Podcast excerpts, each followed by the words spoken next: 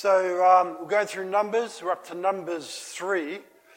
Uh, let's go back to that diagram. So this is the way that the Israelites, as they moved through the desert, that God commanded them to camp. And they did it by, uh, they arranged themselves by the 12 tribes, but, uh, but what else can you see there? Tabernacle. Okay? And there's um, around, not exactly the tribes, but there's three clans coming from the three sons of Levi. Uh, where are they placed? So Gershon, Merari, and Kohath, three sons of Levi and their descendants, they're on the outside of that. Okay? And what about Moses and the priests? To the right, and that uh, actually is to the east. Um, the largest tribe numerically is which? Judah. In fact, in total, north, south, east, west, which is the largest tribe, uh, largest three, the sum total of the three. East. And the tabernacle and the tent where the Ark of the Covenant was that's where it opened up to the east. So they would have the most protection from the east. All right. Because not everyone was in favor of the Israelites as they went through the desert. Let's pray.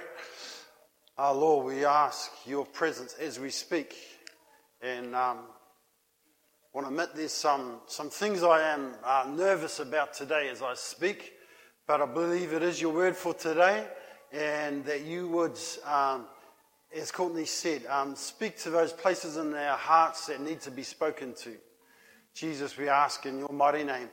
Amen. So, this is the way they were to camp, but not only camp, also the way that they were to travel. So that as they were to, um, to travel, because they moved, the first three tribes that would go first were the eastern tribes, Judah and the other two. The next ones that would come behind them was the southern tribes, Gad, Simeon, Reuben. And then the tabernacle and the Levites, they would go in the middle. And then the next, uh, next three, and then the next three. So, east, south, tabernacle, uh, what are we left? West and north. That's the, the way they would travel. Because, I've only got two points today, so sorry about that, but that's it. Uh, because, number one, the worship of God was to be central to the people of God as he called them, the worship of God was central, right in the middle. Right in the middle. And the worship of God was to be protected. As you remember from last week, um, the Levites, they were hardcore. They were the ones that took out their swords and they went through the camp and they killed brother, neighbor, friend as God had commanded them to protect the worship of God. And all the nations knew as they marched through the desert and the nations around them saw, they could see that the worship of God was central to the called out ones of God. They couldn't fail to see it. It was there right in front of them. It's the way they set, set up their camp, and as they walked, that's the way they marched. It wasn't a tack on. It wasn't something that came up in the caboose at, at the end, you know. This was central to the people of God, the worship of God. Everyone knew. When they stayed in one place and when they traveled to other places, the worship of God was at the very core of who they were. Worship of God was central to them as a community. It was as they, as they camped and as they traveled.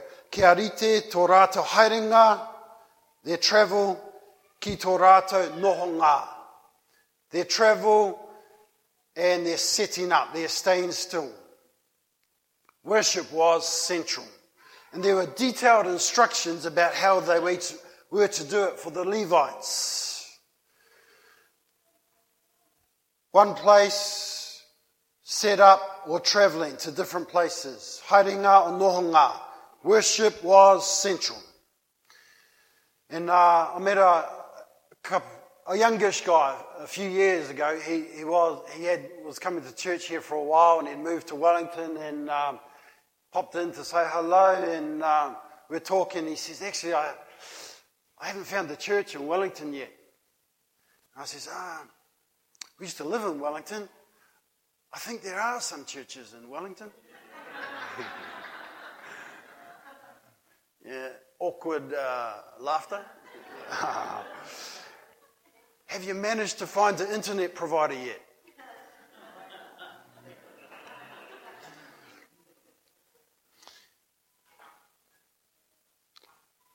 Let me challenge that even if you even if you move from here, worship of the one true God is to be central in your life. Whether you stay still or whether you go somewhere else, worship is to be central. Don't fit worship around the rest of your life. Put it in the middle.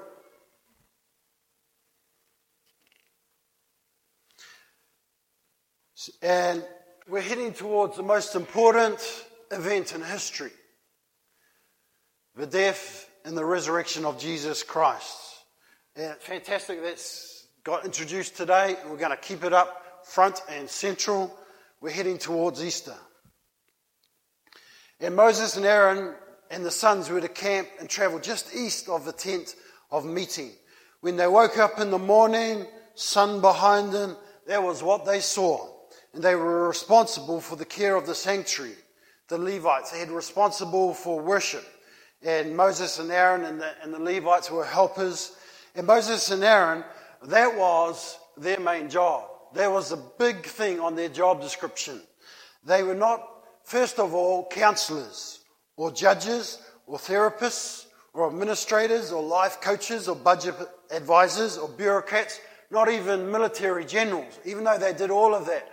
First and foremost, they put up front and center the worship of the one true God. That was the, the main thing that they did. That's why they camped right there just in front of the tent of the meeting, east. As the sun came up, that's what they did. The worship of God, front and center. The Westminster Confession, when the, when the English and Scottish theologians and lay people, um, they wanted to teach new believers and children. They had 107 questions it's called the Westminster Confession. And 107 questions with correct answers. And the first one was this. First question was this. What is, 1649, what is the chief end of man? Meaning, what is the main purpose of humanity? Then the answer, man's chief end is to glorify God and enjoy Him forever. Amen? I'm going to ask you, what is, and the answer is man's chief end is to glorify God and enjoy Him forever. Here's a question What is the chief end of man? Correct. 106 to go. Worship is central, was central in the life of Jesus. Luke 4:16. When the Sabbath came, Jesus went into the synagogue as was his habit. When the Sabbath came, Jesus went into the synagogue as was his habit. That's what Jesus did on a regular basis. And it's true, Jesus had private times alone with God up on the mountain or different places. But on the Sabbath, what Jesus tended to do was go into the synagogue with others and worship the one true God, front and center. I heard of a, a, a few years ago a, a long term churchgoer, and his brother in law was saying, he said, what he, he doesn't like worship. So, what he does, he waits till the singing's over and then he comes to church because he wants to hear the message. Wrong. That's wrong. Worship is central, it's not the warm up. All right? Worship of God is central. And worship is more than singing. That's true.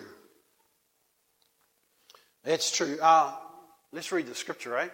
So, two bits of scripture today. Um, Numbers 3 1 to 4. This is an account of the family of Aaron. Moses at the time. The Lord spoke to Moses at Mount Sinai. The names of the sons of Aaron were Nadab, the firstborn, and Abihu, Eleazar, and Ithamar. Those were the names of Aaron's sons, the anointed priests who were ordained to serve as priests. Next one. Nadab and Abihu, however, died before the Lord when they made an offering of unauthorized fire before him in the desert of Sinai. They had no sons, so Eleazar and Ithamar served as priests during the lifetime of their father Aaron. And next scripture Moses, and this is verse 38 of the same chapter Moses and Aaron and his sons were to camp to the east of a tabernacle toward the sunrise in front of a tent of meeting. They were responsible for the care of the sanctuary on the behalf of the Israelites. Anyone else who approached the sanctuary was to be put to death. Worship is central. Worship is central, and it's, it's true. It's more than singing. That's true. Uh, the first, um, those verses there, it talked about censers. So they were probably metal cages with smoke, and that as they lit the, the smoke, this, like you know, candles, uh, Anglican priest here today, praise the Lord, and uh, that's, that's, that's part of worship. It's a legitimate part of worship. You know, there's other things we can do, responsive readings. Um, sure. But biblical worship of God, historic worship of God has always included singing. Just give you a few examples. Psalms, full of worship. Nehemiah 13. Nehemiah finds that, that the Levites and the singers weren't getting their portion of offerings and were getting hungry and going back to the fields because they, they didn't like being hungry. So the paid singers for the worship of God, they were getting hungry. People weren't putting in their offerings. They didn't like being hungry, so they went back to the field. Nehemiah gets angry not at the singers, at the people. And he says this, and the officials, he says, Why have you neglected the house of God? Why have you neglected the house of God? Why is the house of God neglected? You see, worship is central. Matthew 26, after Jesus and the disciples had partaken uh, the Last Supper, they sung a hymn and went out to the book of, the, sorry, out to the Mount of Olives. Last book of the Bible, Revelation. Uh, book of Revelation. There's sung worship, chapter 5, chapter 19. The last chapter, Revelation. John fell down at the feet of the angel to worship. And the angel says, Don't do it. Worship God. Worship God. Worship is more than singing, but it does include singing. You know, one of the things about singing worship is it, it, it, like it's, it's enforcing humility. You know, you can't go off and do your own thing in singing worship, can you? It says, These are the words that are true and right about God, and we will sing them and affirm them together. Will you join with us in one voice and proclaim that God is good and great? Worship is central. And uh, as the people, it's incredible, really, when you think about it. all those Israelites go through the desert surrounded by people that did not like them. How did they survive? How did they thrive? How did they actually get to the promised land? Well, the answer is, is that they put worship center of who they were as a, as a people in the center. Worship is central. Number one. Number two, worship is sacred. We have this quite unusual story, don't we? Two of Aaron's sons, Nadab and Abihu. And, uh, and we have um, the sons of Aaron, Moses' brother, and two IC. And these, so Moses' nephews, they go out to the desert and they, they, they light their censers, and it's called unauthorized fire to God. And Aaron had four sons. Uh, and, two, and these two, Nadab and Abihu, Exodus 24 says that they were two of the 70 that went with Moses up to the mountain. They accompanied Moses. They're part of the, the 70 odd of the elders that went up to Moses. So why, why did they do this thing? Why did they do this thing that, that got them killed and God smote them? Why did they do it? Don't exactly know. There's, there is a clue. There is a clue. But maybe part of it, why they did this unauthorized fire, is that they were, they'd grown up. Uh, they'd grown up around holy things. They were used to it. They were sons of the parsonage. And some holy things had become kind of normal to them. And they'd gone up with Moses and they'd had that great experience uh, with Moses. And maybe that had made them proud and sort of got used to holy things, to sacred things. Le- Leviticus 10 tells the same story. Nadab, Abihu just got the censers, got some fire from somewhere, not the proper place, unauthorized fire, and who knows where they got it from. And they go out to the desert to worship God, and God kills them. It's serious. Leviticus 10 1 to 3. Verse 3 says this Among those who approach me, I will show myself holy, says God. Among those who approach me, I will show myself holy. Me whakatapua hau e te hunga katoa. I will show myself holy to all. In the sight of all people, I will be honored. Verse 3 of Leviticus 10 And Aaron remained silent. Aaron remained silent.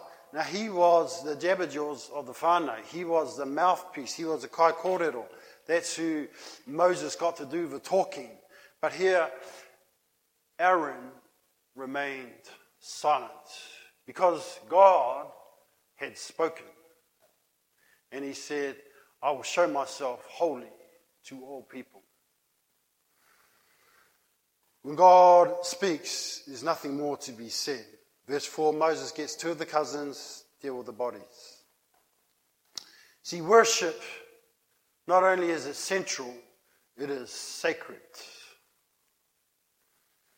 It's a, it's a, it's a heavy thing, it's not a lightweight thing. Our people in, in Africa, our tribe, they had this saying, natedi, it means it's heavy.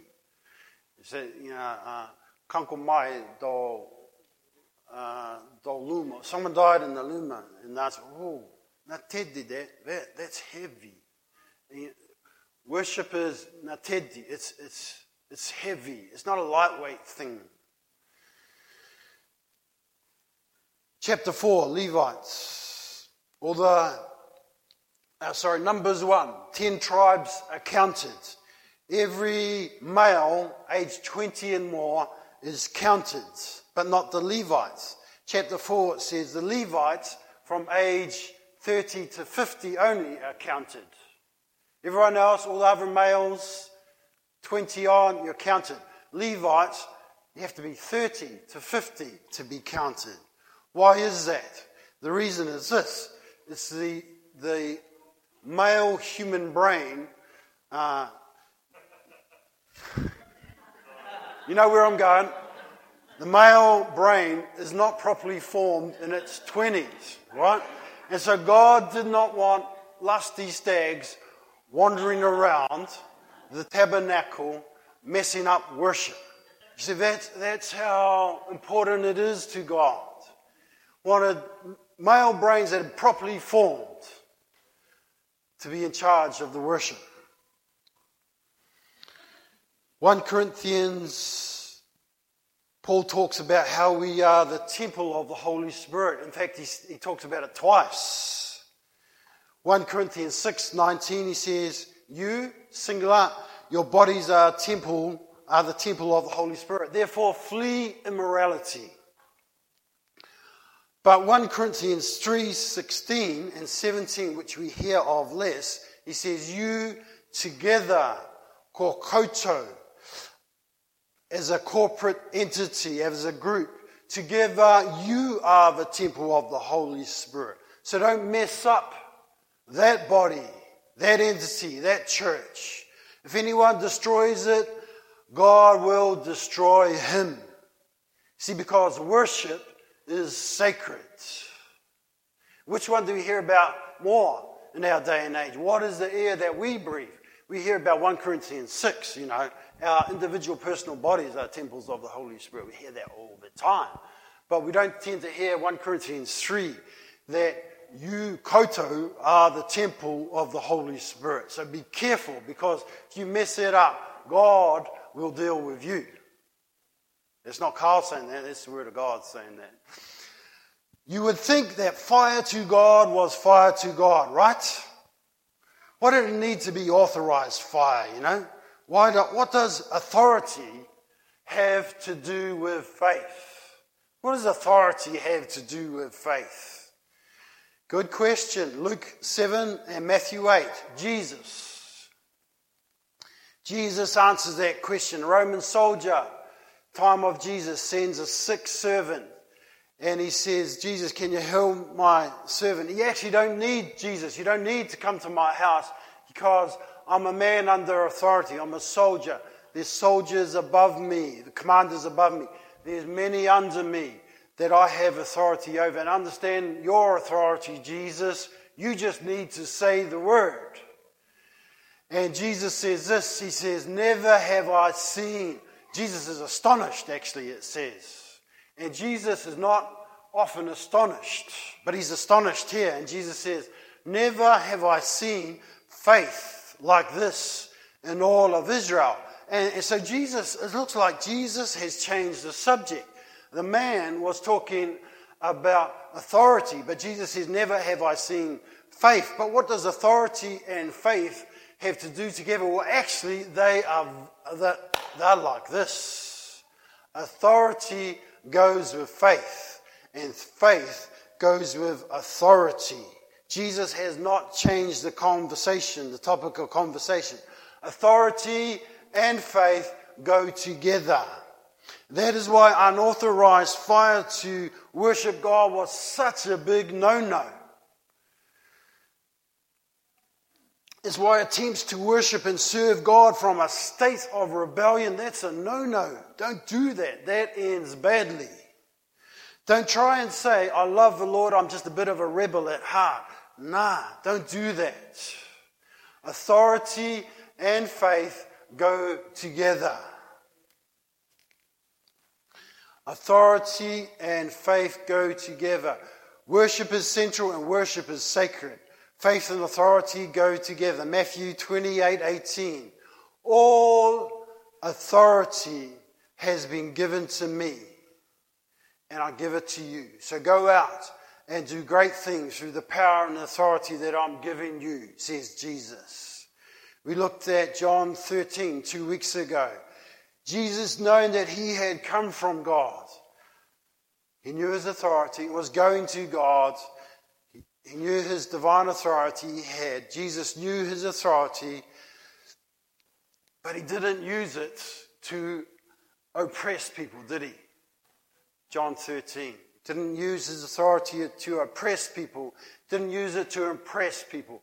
He used it to bless people. And the fire of Jesus is where we must, we must light our fire. Any old fire will not do. It is the fire of Jesus. Jesus said, John 8 12, I am the light of the world. Whoever follows me will never walk in darkness, but will have the light of life. Amen. Amen.